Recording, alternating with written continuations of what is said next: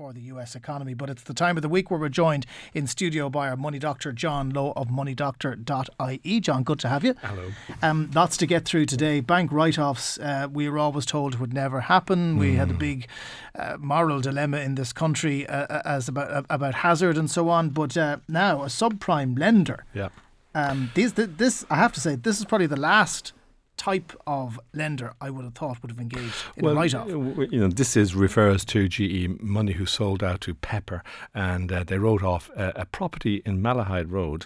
Uh, well, they're, they're, they will accept, for instance, ninety thousand, but that's it. If they get the ninety thousand, they're not going to pursue the couple afterwards.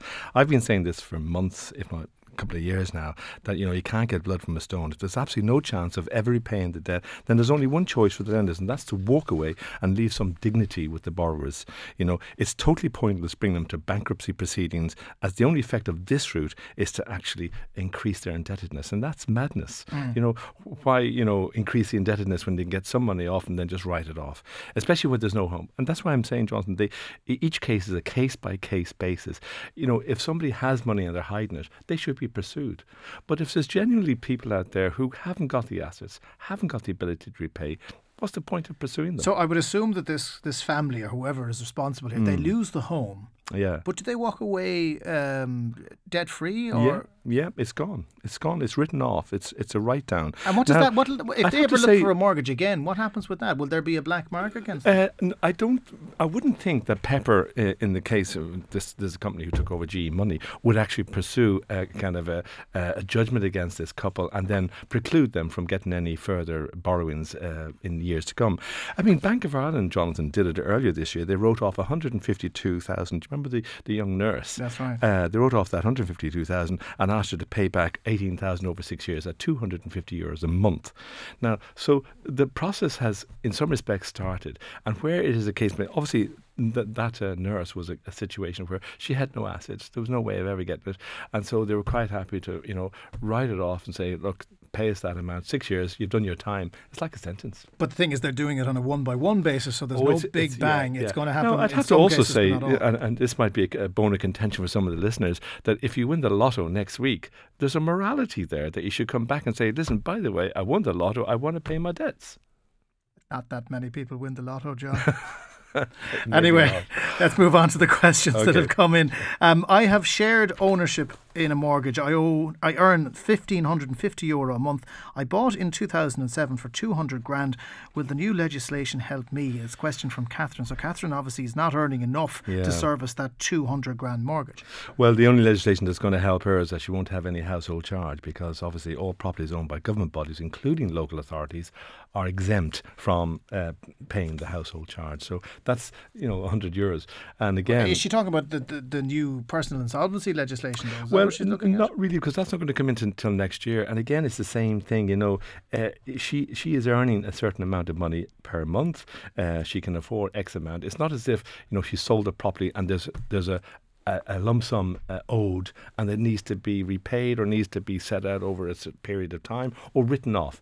So she's not at that situation yesterday. So uh, uh, at this stage already. So the two things really is it has to crystallize, Jonathan. This any debts. There's no point either the people can't pay the loans or else they've sold the property and there's a a, a big amount there left of negative equity that they haven't got the ability to repay or they haven't got the lump sum to pay it back. That's when it crystallizes. So there's no point in, in if it hasn't crystallized, trying to speculate as to what might happen. Paul says, Can you ask the money doctor about switching credit cards? MBNA are not taking on any new customers. Well, they're not MBNA anymore, are they? No, no, they, they've they've uh, kind of moved on. All right, um, a lot will depend on your credit history, Paul. If you have any blemishes on ICB, we've mentioned ICB f- before, uh, or you've been mis- mis- misbehaving with the MBNA card, uh, no credit card company is going to touch you. I would draw the line with MBNA. Uh, all the other bank uh, cards offer, but they're still dependent on your history.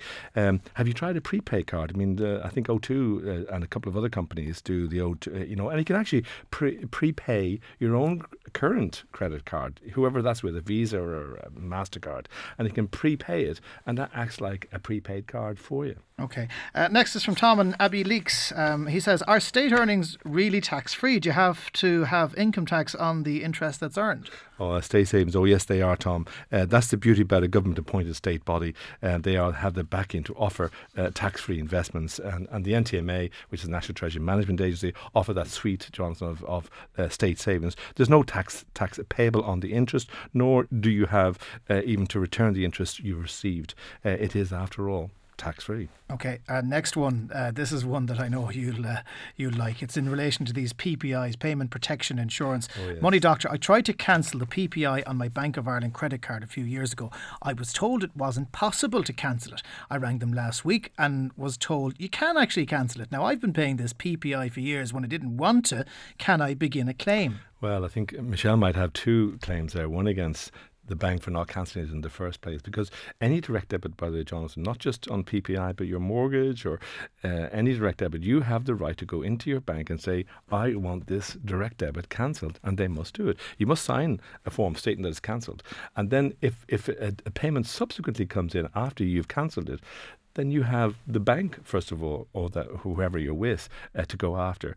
Um, no, if you're if Michelle in this case, whether she's in the categories where uh, that we're unable to claim, like self-employed homemakers, part-time, temporary contract employees, employees, a lot of people are can still confused about PPI. If you're a full-time, um, uh, you know, job and you're permanent and you're not self-employed and you're not working at home, then if you're paying PPI, uh, you know, premiums, then you're entitled to claim it, and you would get back had you claimed. Okay, there's a lot of PPIs here, and I, there's one quick one here. I had a PPI, I was self-employed, worked on a yearly contract. My bank says I don't qualify. They're probably right in that because it doesn't qualify for that. I would suspect. Yeah, um, you know, you know the mortgage protection policies which are not in the PPI claim.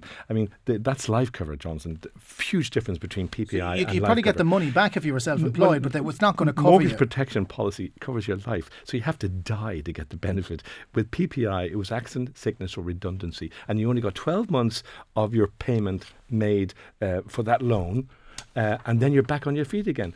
Mortgage protection, you have to die and that's it. You, once you've died, the loan's paid off. Okay, so in other words, so there's no, there's no, there's no. There's so many back. questions here. The bottom line yeah. is, if you had PPI and you were self-employed, yeah. Uh, you shouldn't have been sold it, and you can probably Correct. get, you're probably going to get money or back. A homemaker, and you don't, uh, or permanent, or part time, or temporary. Outside of that, you probably you could have had it, and mm. there's nothing you can do. So the advice is to sit back because the central bank is, is yes, working through this. Th- th- in fact, there's no need to get advisors or solicitors involved at this stage. If you are one of those categories, the bank is going to get in touch with you. Okay. Our money doctor, John Lowe, his website, moneydoctor.ie, is a columnist with the Sunday Business Post as well. Very busy man. Thanks for coming in, John. We'll Jonathan. talk to you next week. You can always get our weekly chat by going to newstalk.ie or getting the podcast on iTunes. I mentioned earlier on that our political editor, Shane Coleman, had his ear.